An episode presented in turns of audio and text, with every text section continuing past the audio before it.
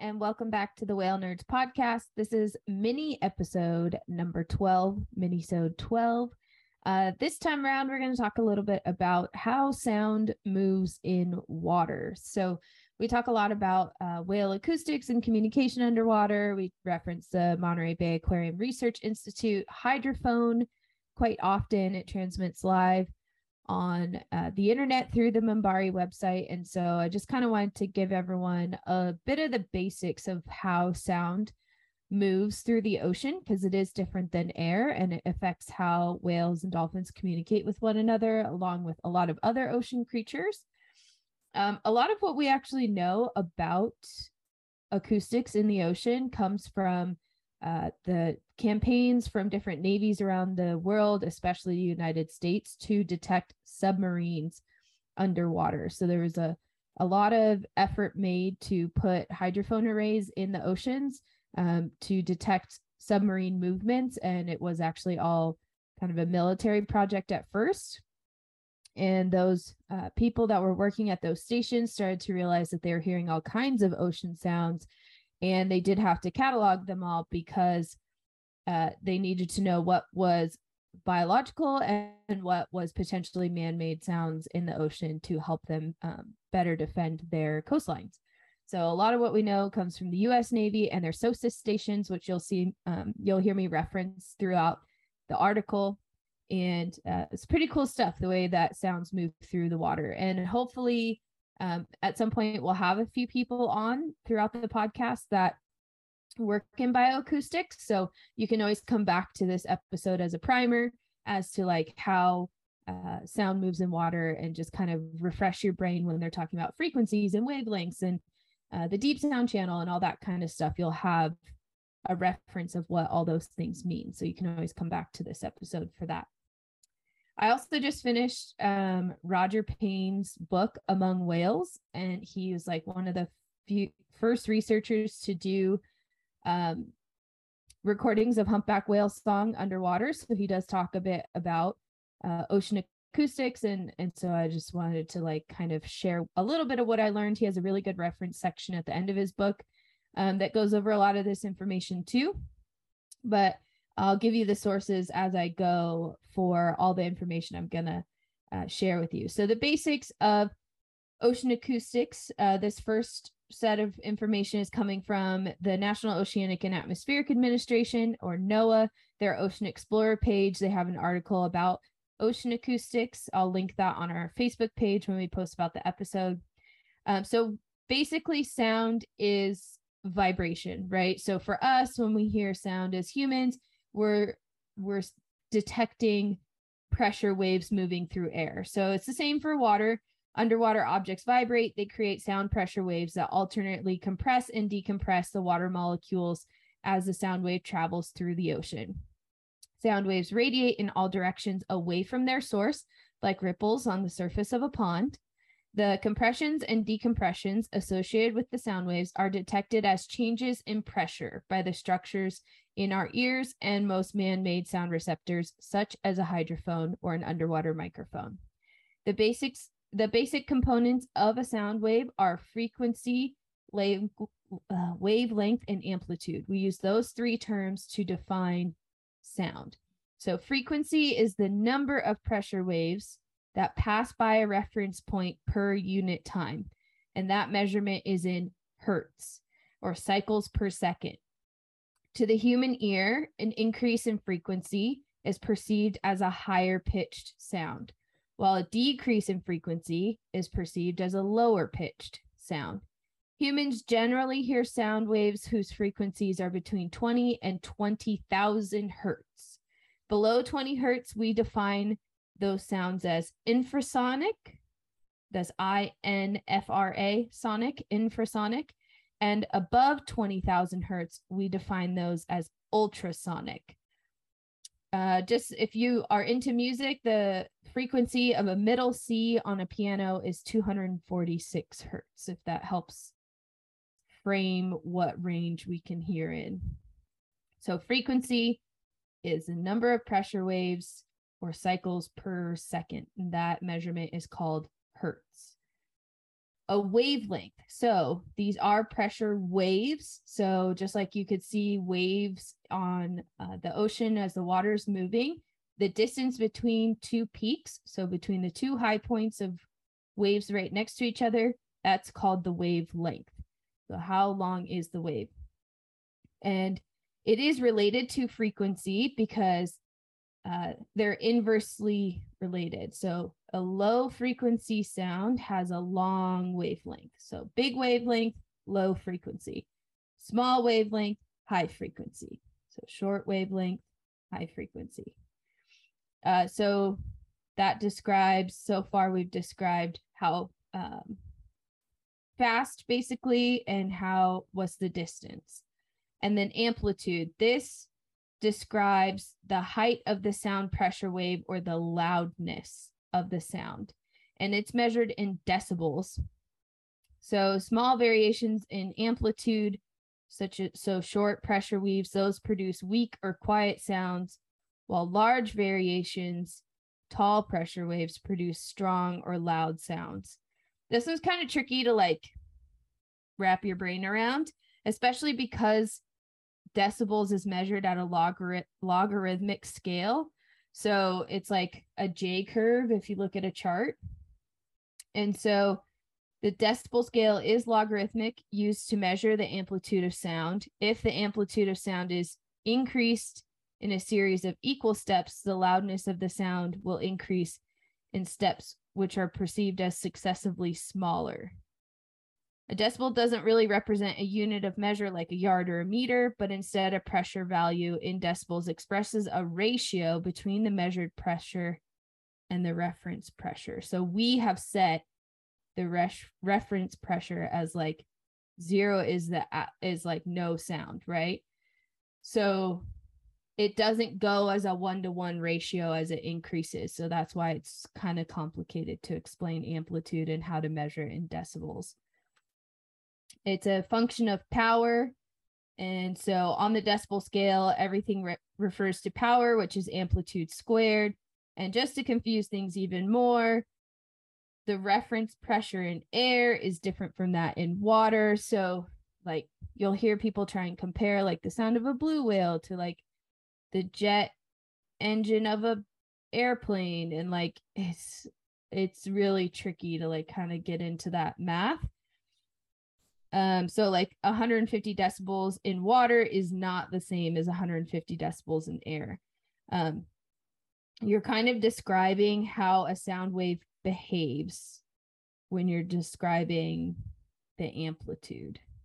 And then sound waves behave differently in water than they do in air. So decibels and amplitude, that's always the one that I struggle with. I usually talk more about frequency and about wavelength because those are easier to visualize for me. But um, you can also kind of look at different charts and things, and that can help you maybe understand what those measurements look like and what that means the sound wave looks like. Which is weird because you're hearing it, you're not looking at it, but you can look at it.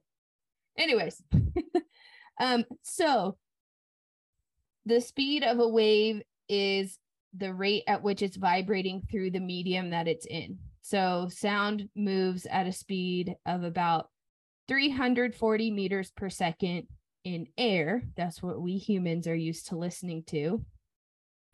But water is a much thicker medium. If you remember, if you happen to listen to the competitive group uh, episode, I talked about how water is about 800 times thicker than air. So um, the mechanical properties of those two mediums are different, but it actually turns out that sound moves way faster in water because like the next molecule is close together to move the sound along. So sound moves at about 1500 meters per second in water. So that's 4.4 times faster than sound moves in air.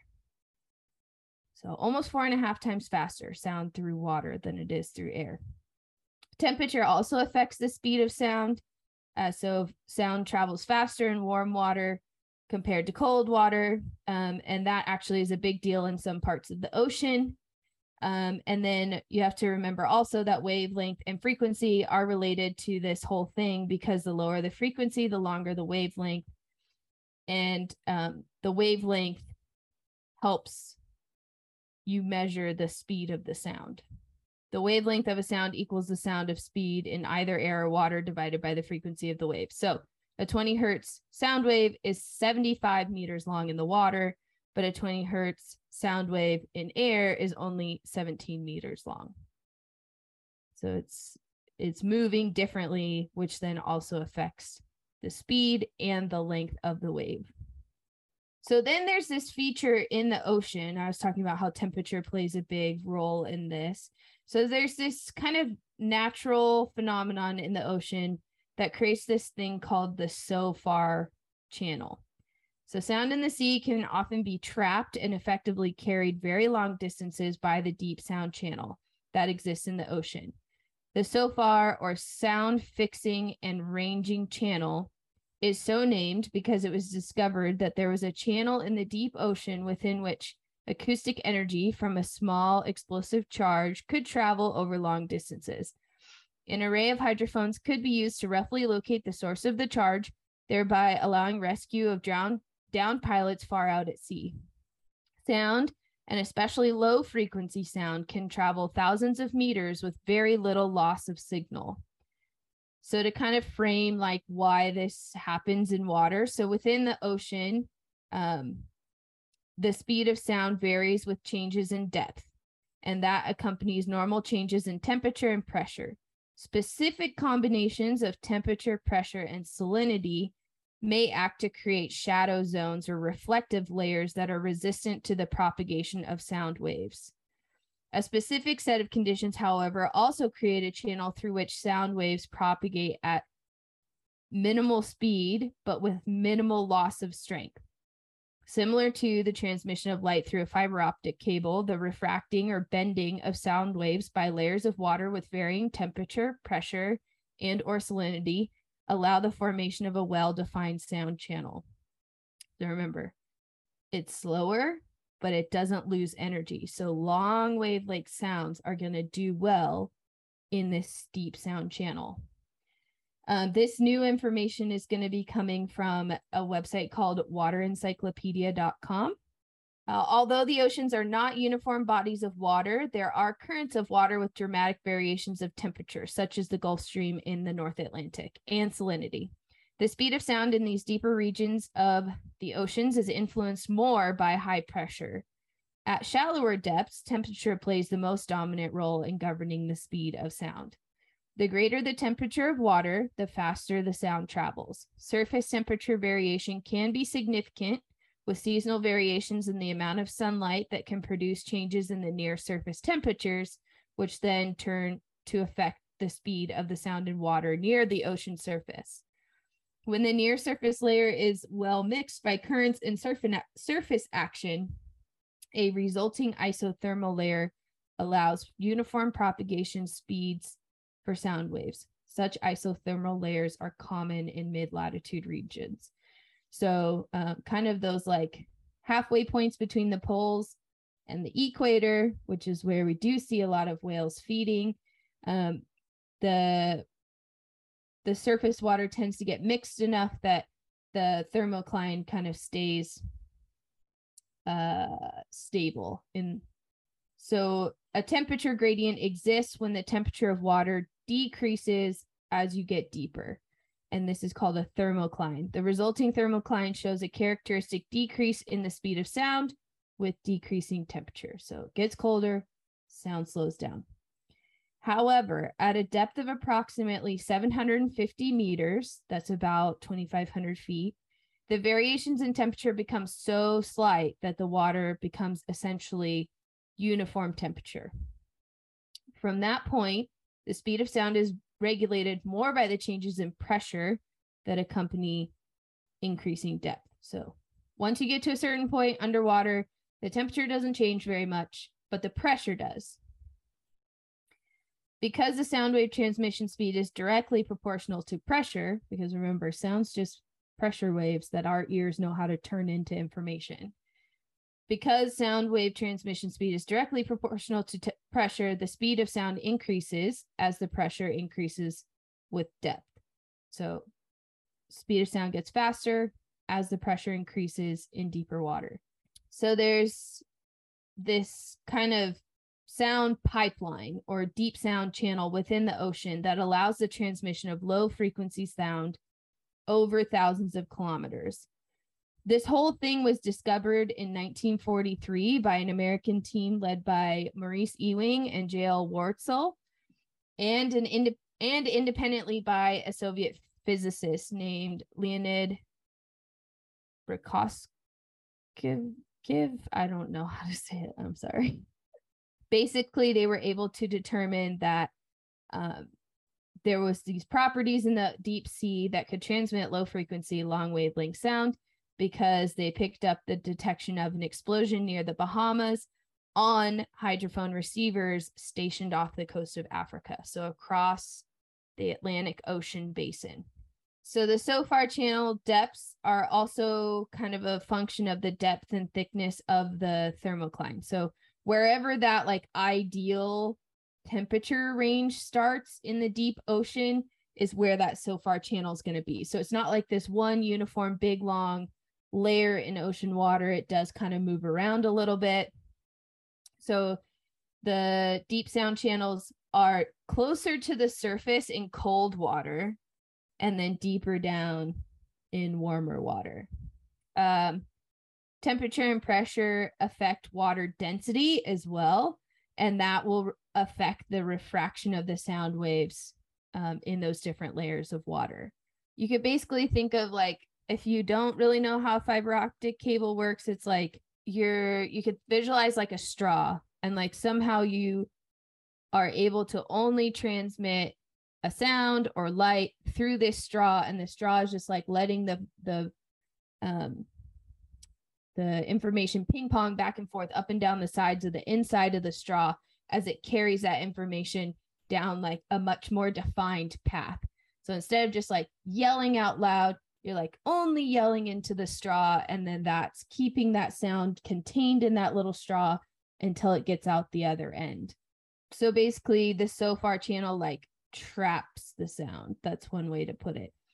And uh, when they're traveling at a minimum velocity the sound waves lose very little energy so this can allow certain sound waves to propagate over distances in excess of 25,000 kilometers that's like 15 and a half thousand miles.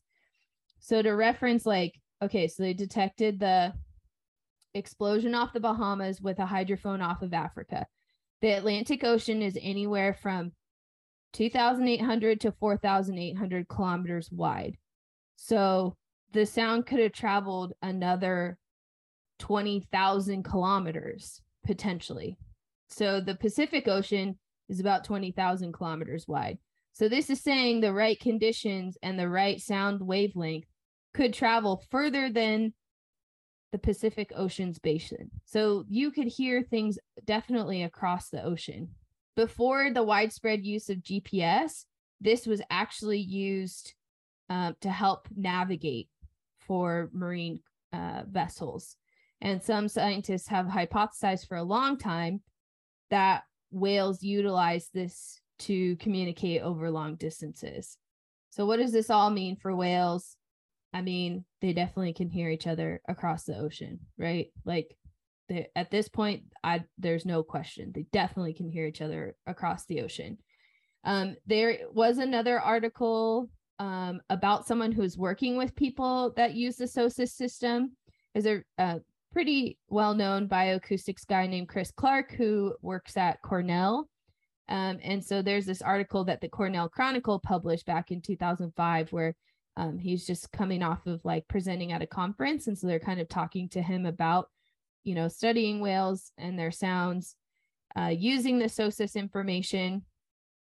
And at this point, it was still kind of like a, a newer thing to use this. Now, a lot of people know this information in the marine world and um, have used these different uh, recordings to make all kinds of cool scientific discoveries but um basically, the article starts with instead of being used to track Soviet subs as they move through the Atlantic, the underwater microphones of the Sound Surveillance System, SOSUS, can track singing fin, blue, humpback, and minke whales. From acoustical maps that Chris Clark and his colleagues have attained, they have come to realize that we've been thinking about whales in the wrong time scale. There's definitely a time, he says, there's definitely a time delay in the water, and the response times for their communication are not the same as ours. Suddenly, you realize that their behavior is not def- defined by a human scale or any other whale researcher scale, but by a whale sense of scale, an ocean basin size.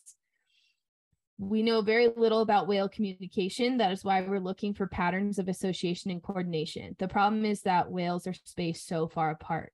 So you think about, you know, sound still travels 1500 meters per second, but then you're asking how long does it take for that sound to go all the way across the ocean? Like, what if the whales are 2000 meters apart? Or i mean 2000 kilometers apart. How long does it take to receive that sound for the whale to understand where it's coming from what it means and then make a sound back and then that sound to get back to that other whale so we now have community he says we now have evidence that they are communicating with each other over thousands of miles of ocean using sosus clark can move a cursor around a screen and listen in on different areas of the north atlantic if he hears a whale singing, he can fix its location and position in space and time and observe animals that are tens of miles apart, cohorts of humpback whales moving coherently, and watch the collective migration of species in large portions of the ocean basin. He says, so for example, if I'm a whale off New- Newfoundland, I can hear a whale off Bermuda. Whales also will aim directly at a seamount that is hundreds of miles away. Then, once they reach it, change course and head to a new feature. It is as if they are slaloming, like, you know, skiing, the slalom race thing. It's as if they're ping ponging from one geographic feature to the next. They must have acoustic memories similar to our visual memories, is his conclusion based on his work back then. I can't remember if we talked about this on a podcast episode or if this was me and Slater like rambling on the phone, but when you think about like where whales go to breed, a lot of times they're islands or seamounts in that area. Some of them are active geologically still, like Hawaiian Islands, they're active volcanoes. They're still making sounds underwater all the time as the volcanic activity is growing new islands out of the Pacific Ocean the Caribbean.